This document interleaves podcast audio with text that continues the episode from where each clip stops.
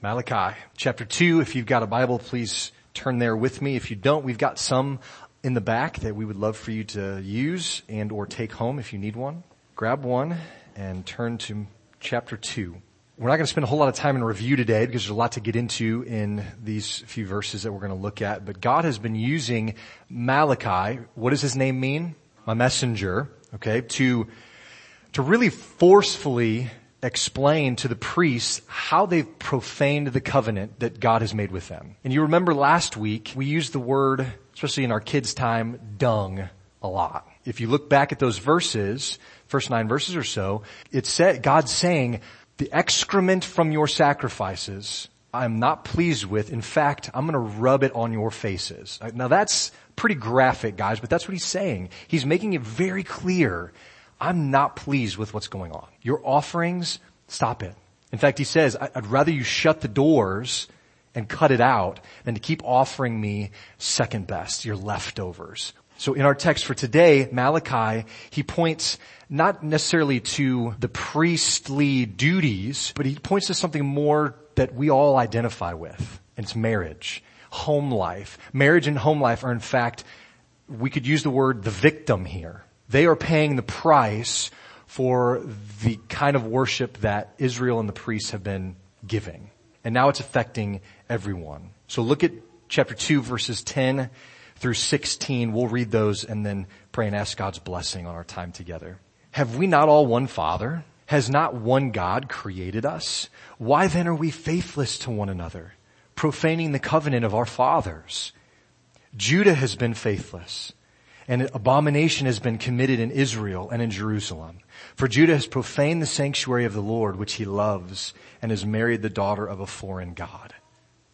May the Lord cut off from the tents of Jacob any descendant of the man who does this, who brings an offering to the Lord of hosts. Verse 13. And the second thing you do, you cover the Lord's altar with tears, with weeping and groaning because he no longer regards the offering or accepts it with favor from your hand. But you say, why does he not?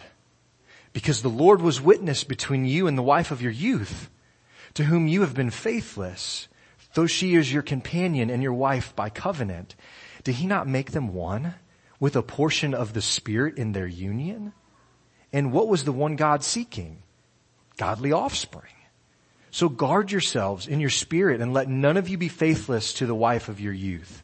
For the man who does not love his wife but divorces her, says the Lord, the God of Israel, covers his garment with violence, says the Lord of hosts. So guard yourselves in your spirit and do not be faithless. Let's pray. Lord, it doesn't matter what era of world history we find ourselves in. We need to hear these words. Because from almost the beginning, certainly since sin has entered the picture, men's hearts are led astray. Women's hearts are led astray.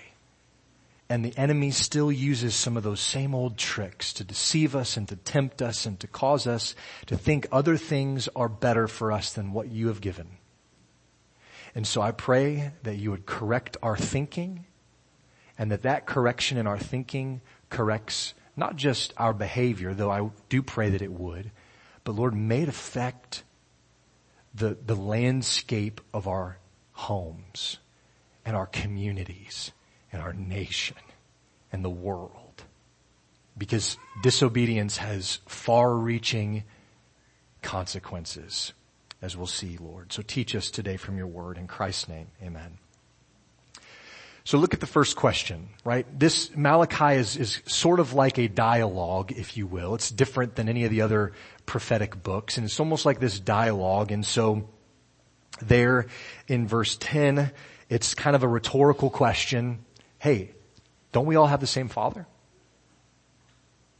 Isn't God the same God who's created us? Isn't He our, our Father altogether? So he, He's saying, Jews, my people, listen, God has created you for his own possession. Aren't we all part of the same family? Your wives, your husbands, aren't they sons and daughters of God? Just as much as you are? Now, I, I, think there's some significance in the pronouns that are used here because Malachi switches from saying you priests to now he's including himself. He says we. Why are we all faithless to one another? There's a lot of collective terms here.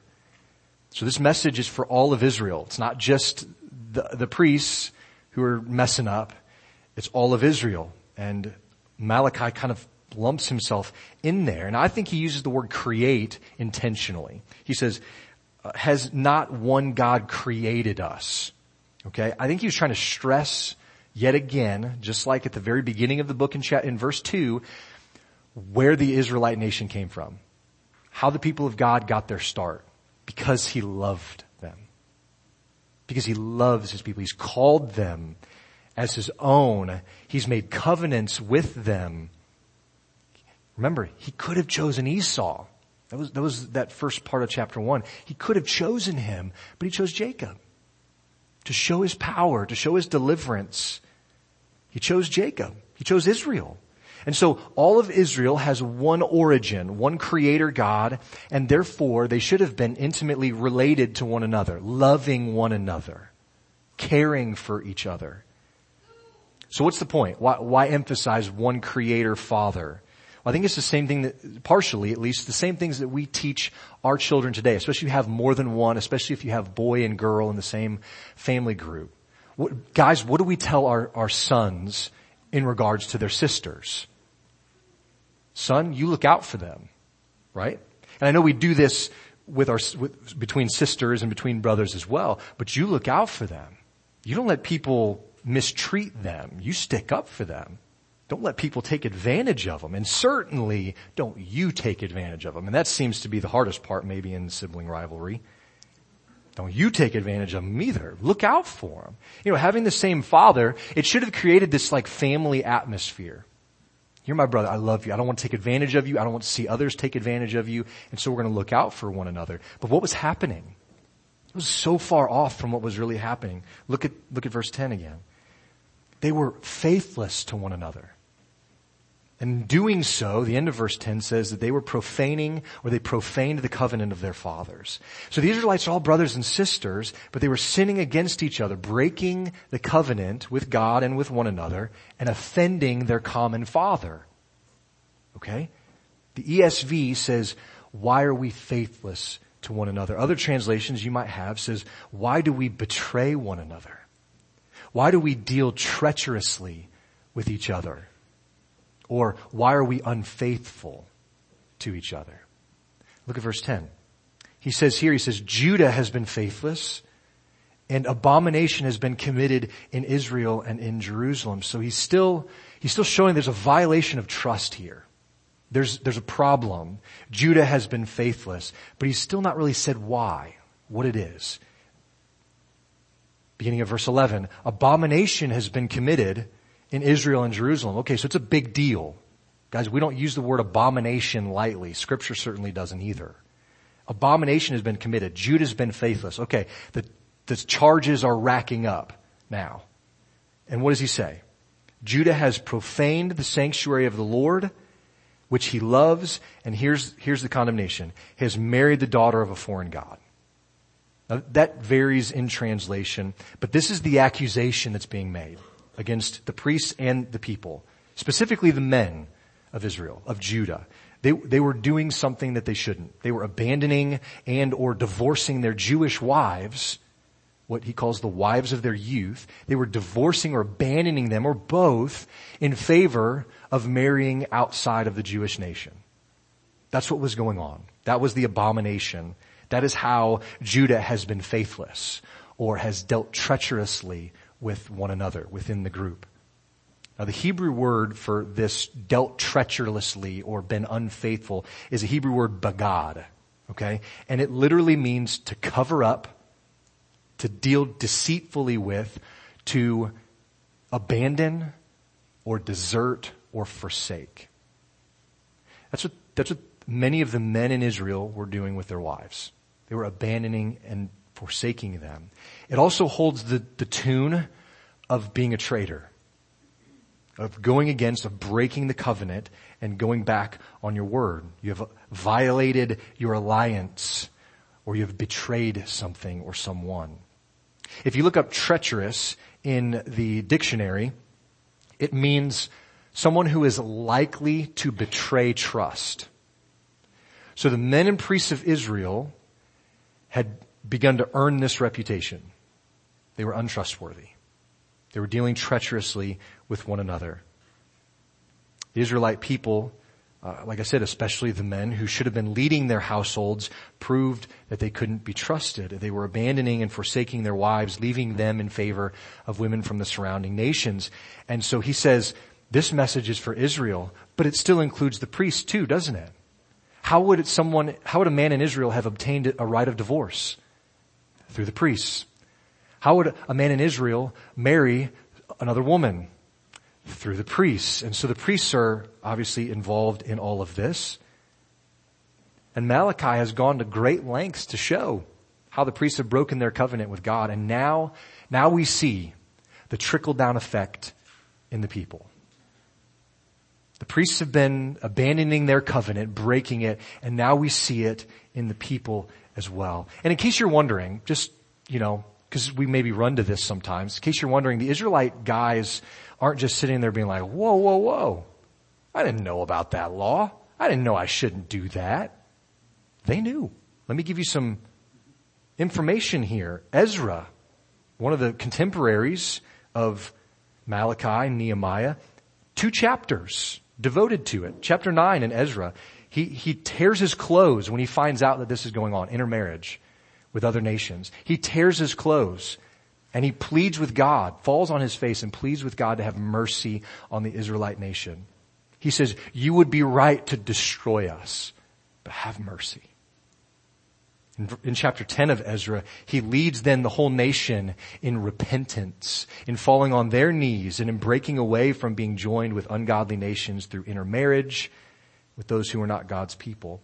When Nehemiah returned to Jerusalem, he found out this was still a big problem. In fact, he said half the kids there in Jerusalem, they don't even speak the Jewish language anymore. They speak, um, they speak the, the language of Moab and Ashdod and Ammon. If just dot, jot down on a piece of paper, Nehemiah 1325. This blew me away when I read this. See how Nehemiah responded to intermarriage. It's, I'll give you a, a clue. It's not gentle. It's not gentle. Nehemiah 13:25.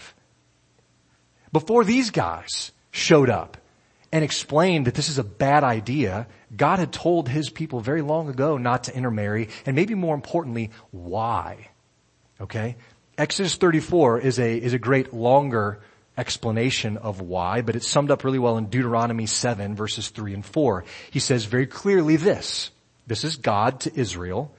You shall not intermarry with them, giving your daughters to their sons or taking their daughters for your sons. And here's the why. For they would turn away your sons from following me to serve other gods. That's, that's pretty clear, right? This is precisely what I think Malachi is referring to in chapter 2 as an abomination. This was what was happening. And it was not okay. He was reminding God's people, you've failed to live up to the covenant that God has made with you. Disobedience to God has consequences. We've said this several times in Malachi already. And Nehemiah even mentions that Solomon, this guy that we put up there as one of the wisest guys in the world, certainly in scripture, and yet he was led astray by this very thing. Nehemiah 13, 26, he's talking about Solomon and he says, he was beloved by God and yet he was still led astray into sin on account of such women, it says. Seems that in God's eyes, what was going on in Israel was an act of treason, betrayal. In the King James Version, verse 11 says that they profaned the holiness of the Lord which he loved. They were violating and desecrating the intimate bond with God as their Father, as their one creator, and they were desecrating themselves in the process since they were to be the dwelling place of the Lord. Nehemiah 13:29 puts it this way, Remember them, O my God, because they have desecrated the priesthood. He's talking about the priests here. They've desecrated the priesthood and the covenant of the priesthood and the Levites. It's plenty clear. The priests are guilty in all of this, but the people were also guilty of breaking the covenant and desecrating themselves through their deceit, their betrayal, and their unfaithfulness. Go back to, to uh, Malachi chapter 2 verse 12 with me. It says, may the Lord God cut off from the tents of Jacob any descendant of the man who does this, who brings an offering to the Lord of hosts. So the problem with the, the people was the same problem that the priests had, that they didn't really fear God.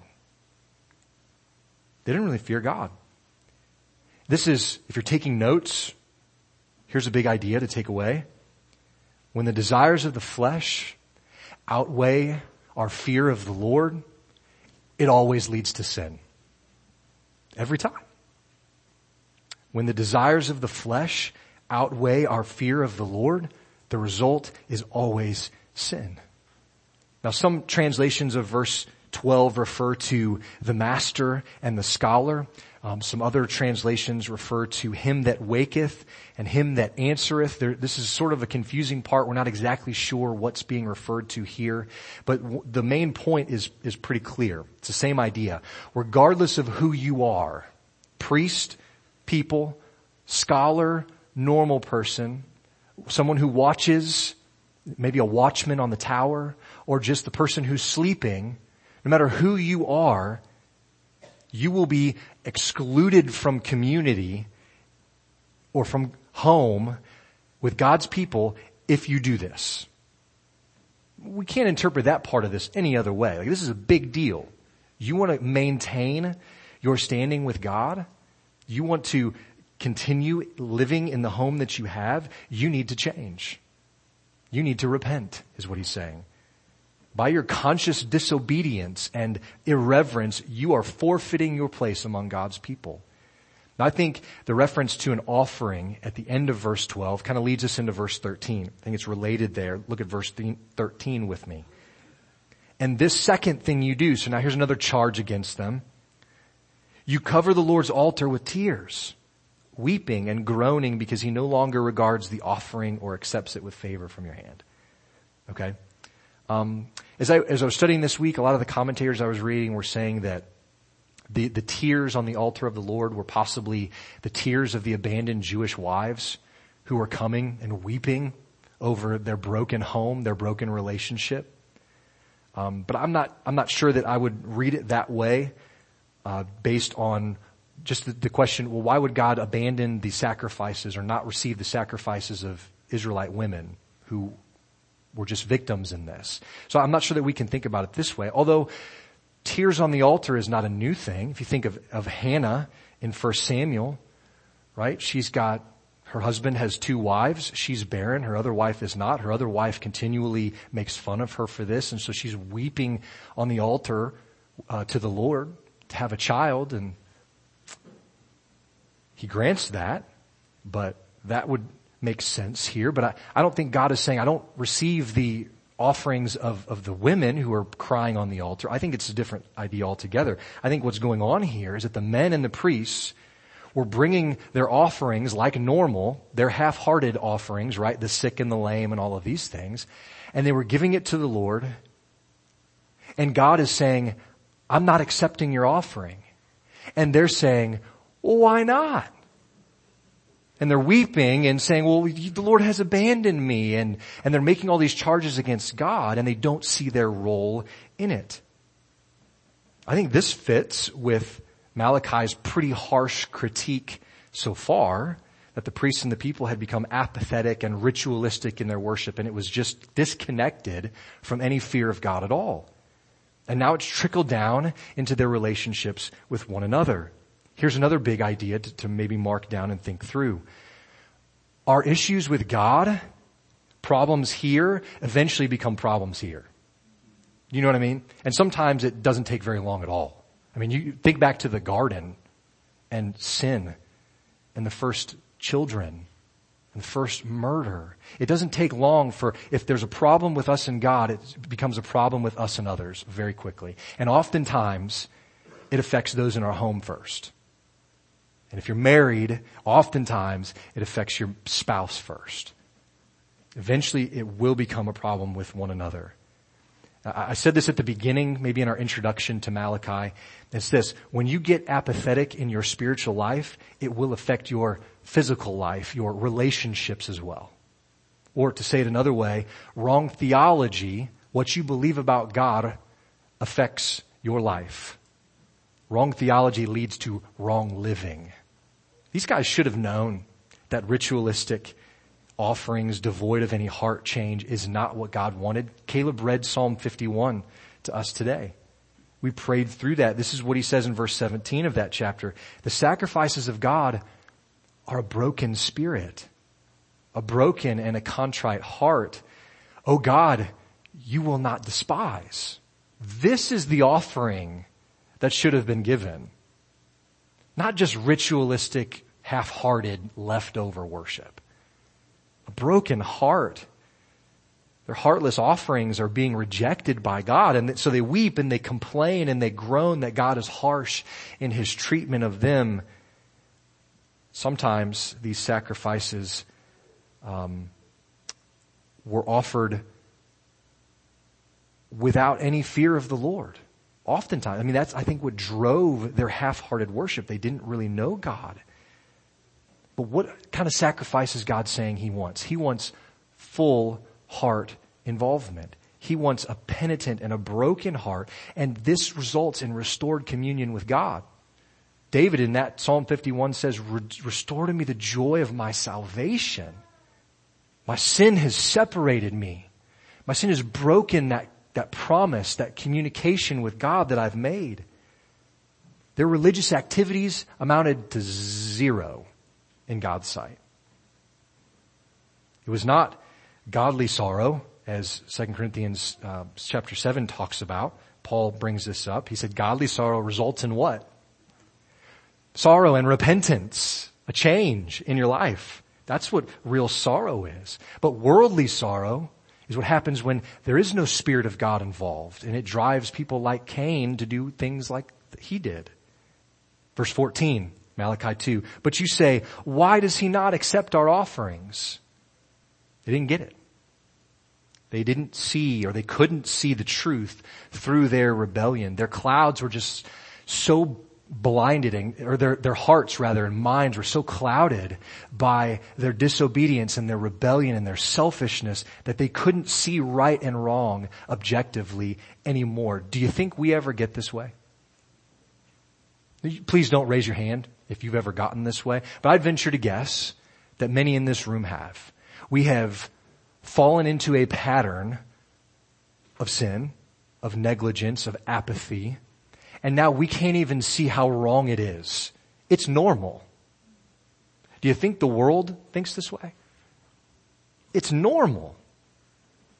It's not normal according to God though, brothers and sisters. We can see, man, things aren't going well in my life.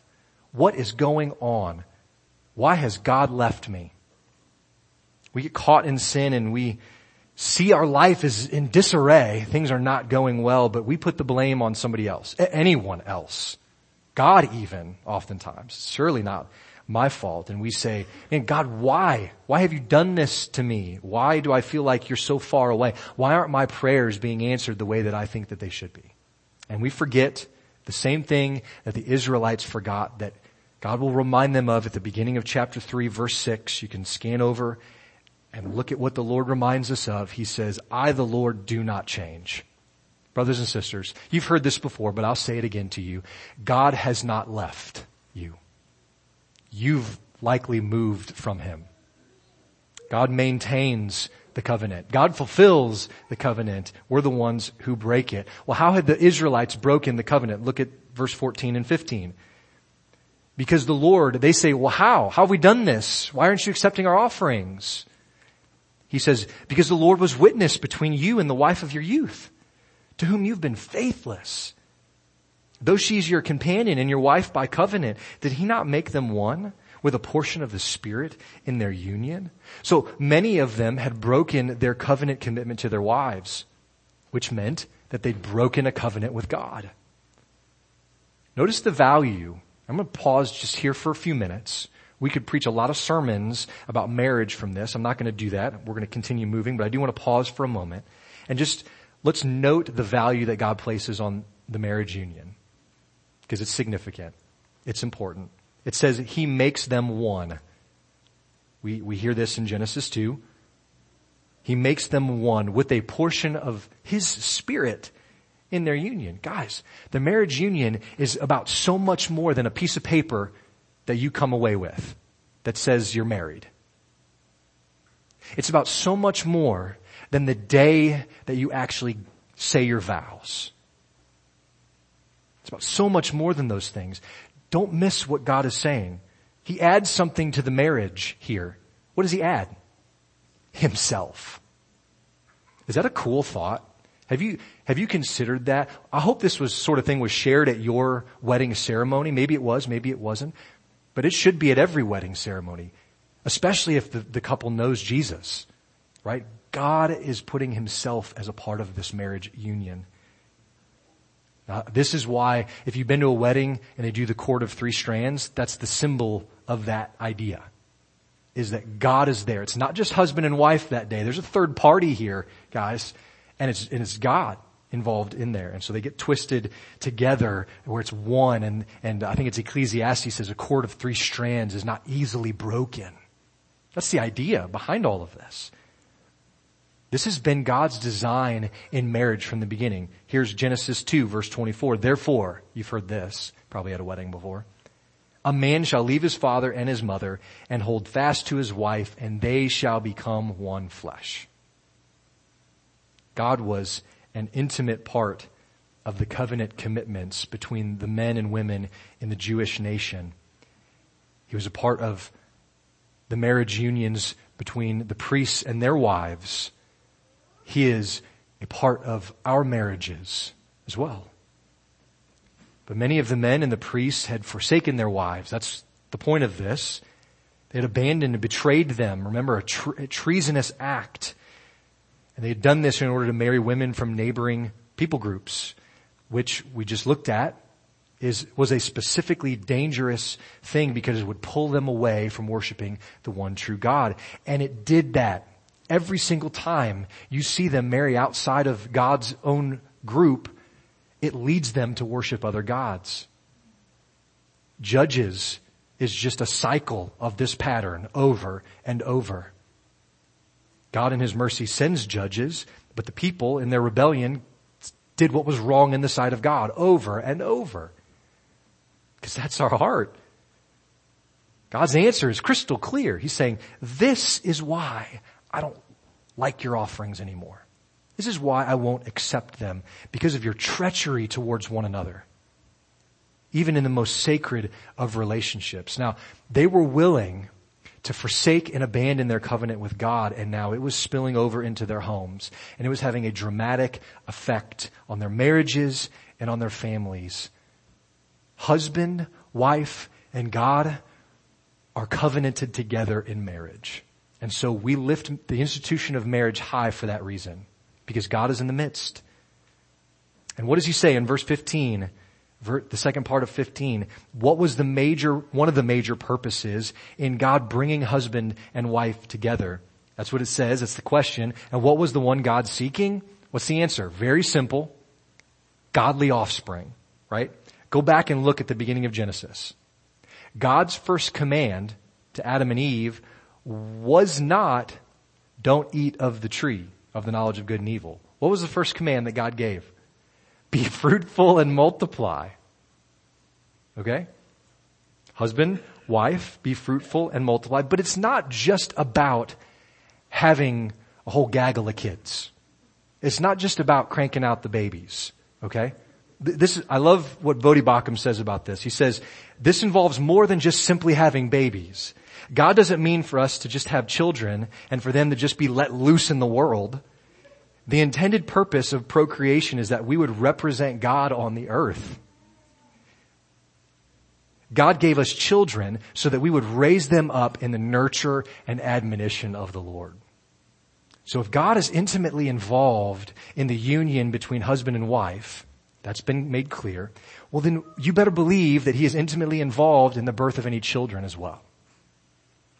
Ephesians 5, I, I gotta go there. It, it teaches us that marriage isn't only about children though, about having kids. Love and intimacy between husband and wife is also designed to communicate something to the world.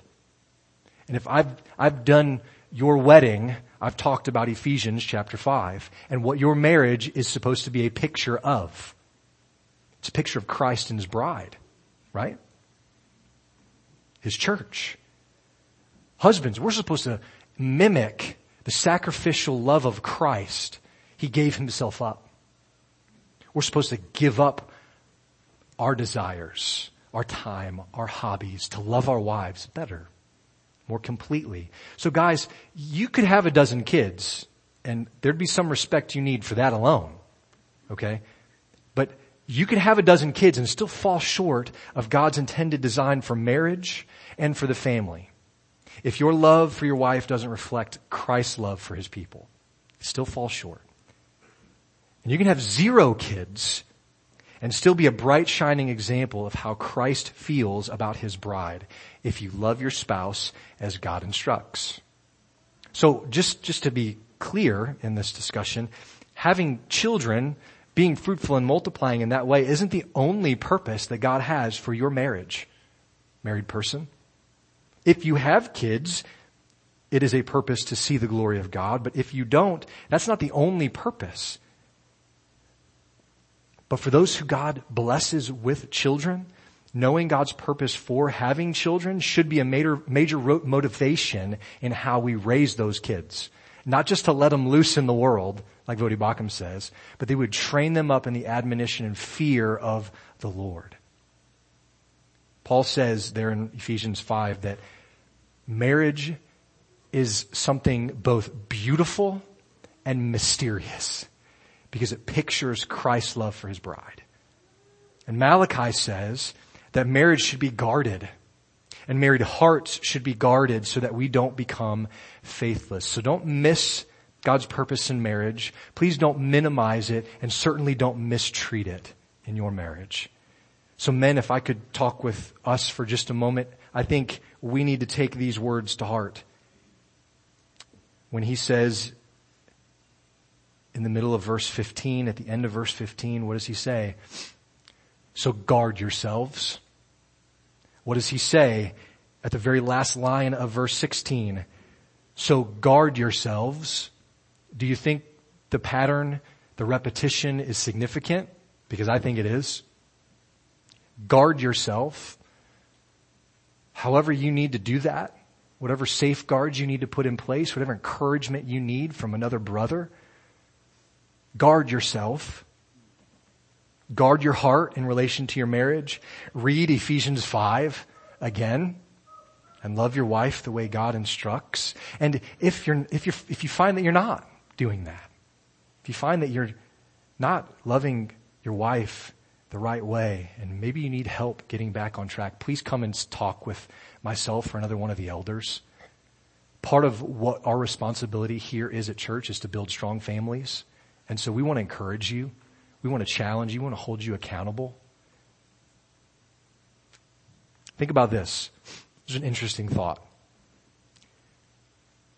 Couldn't God have made more than one woman for Adam? Or, or do we think after all the days of creation and after he created Eve, he was like, man, I'm too tired to do anything else? I don't think so. I think if God wanted to, he could have made more. Why did you only create one woman for Adam? I think the answer is hopefully obvious at this point. Because one man and one woman with God in the midst, with God leading, was his plan all along to demonstrate faithful love within his family. To demonstrate what faithful love should look like within our families and within the world and to the world. It was to produce offspring that will carry on demonstrating the love of God properly, both received from God and love towards God in the world. This is God's plan. But when man gets a hold of something without the Spirit of God, we, we tend to warp it. Look at verse 16. It, has consequences. He says, he says, guard yourselves. In verse 16, for the man who does not love his wife, who has not guarded himself, but divorces her, mistreats her, abandons her, deals treacherously with her, says the Lord God of hosts, covers his garment with violence. It says he covers his garment with violence. Now, during Jewish weddings, there was uh, an act that the, the husband, the groom would do, and ceremonially he would go over and he would actually lay a garment over his bride to symbolize the protection that he was offering to her and their family, their, the family that they were going to be building. We see Ruth talk with Boaz about this. She says in Ruth chapter 3 verse 9, spread your wings, that word means the corners of a garment, spread your wings over me for you are redeemer. She's asking for that covering, that protection. Speaking of Jerusalem, God says through Ezekiel in chapter 16 verse 8, I spread the corner of my garment over you and cover your nakedness. I made my vow to you and entered into a covenant with you, declares the Lord. And listen to this. And you became mine. But now, things have devolved from that perfect kind of demonstration. Now, their garments weren't covered with protection, with the joy that would come with a wedding ceremony. What are they covered with? Violence. Through betrayal, through abandonment and divorce. Guys, even in our world today, when a wife is forsaken or mistreated, oftentimes when they're divorced, a man covers his own garment with violence still today. This is because the husband and the wife, what do we say, are one with the Lord. And you can't mistreat your wife without bringing misery and destruction on yourself as well at some point.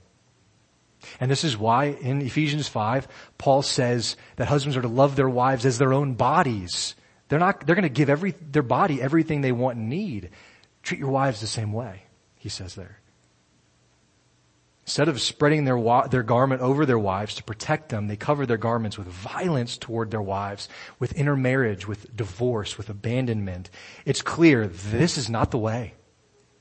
It's not the way. And Malachi warns them now for the second time. He says, take heed. Guard yourselves. Pay attention. Guard yourselves. Guard your spirits. Don't do this sort of thing. Guard yourself diligently to refrain from such godless deeds and practices. I don't have to run through all of the statistics of what happens in divorces. You guys have all been touched by them at some, in some way. I don't have to share the statistics of what happens to kids in broken homes. You guys have heard those. You know it. You see it. Maybe it's happened to you. God's wonderful plan for marriage is one woman and one wife for as long as they both shall live. And so, here's some words of encouragement. Here's some challenges just to recap today. Number one, be faithful in your marriages. I don't have anything else to say about that. Be faithful in your marriages. Number two, raise your children as an expression of God's love.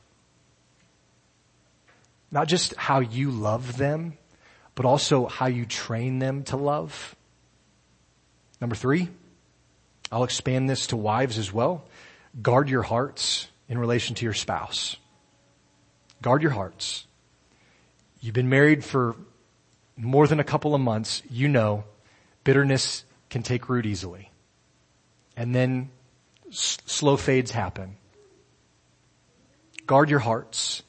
Because abandoning the truth regarding marriage and the home we know has dire consequences. The truth is, we can only love our children, we can only love our spouses, we can only love others and God himself properly because God first loved us. I cannot hope to love my wife if I don't love God more than her. Same goes for you. You cannot hope to love your spouse if you don't love God more than them. And if you've got a, a spouse that is pushing you to follow Jesus, they don't want you to love them more than God. Right? They want you to love Jesus more than them. So be faithful in your marriages. Raise your children as an expression of God's love and guard your hearts in relation to your spouse.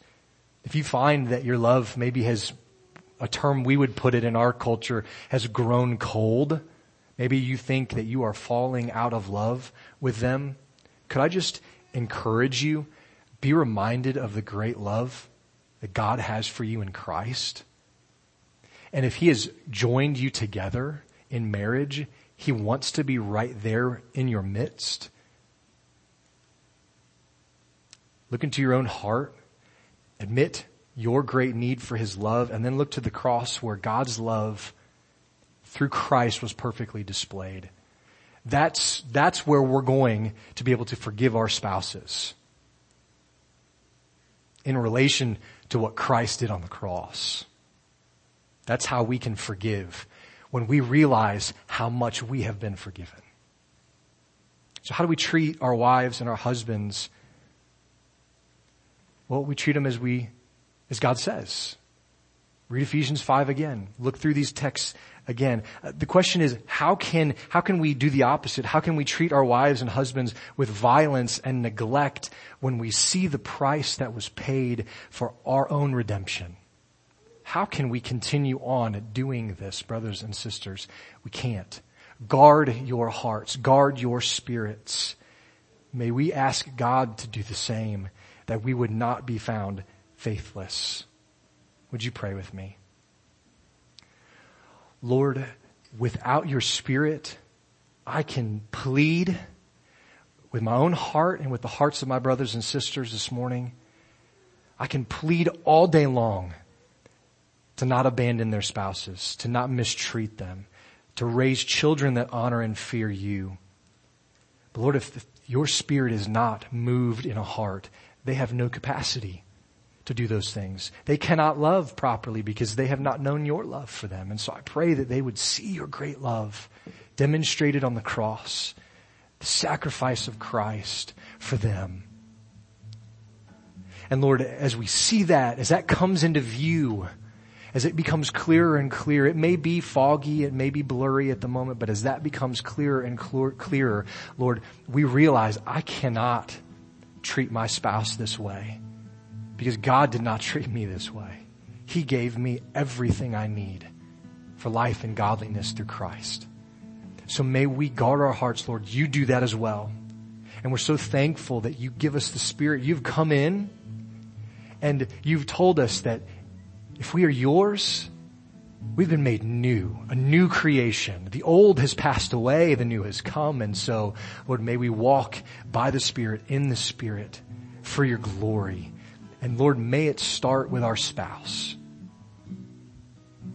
And may it then continue on into our homes and into our communities and into the world. Lord, we thank you for this encouragement to love as you have loved, to be faithful as you are faithful. But Lord, knowing that even when we are faithless, you remain faithful. For that we give you the thanks and the praise. In Christ's name, amen.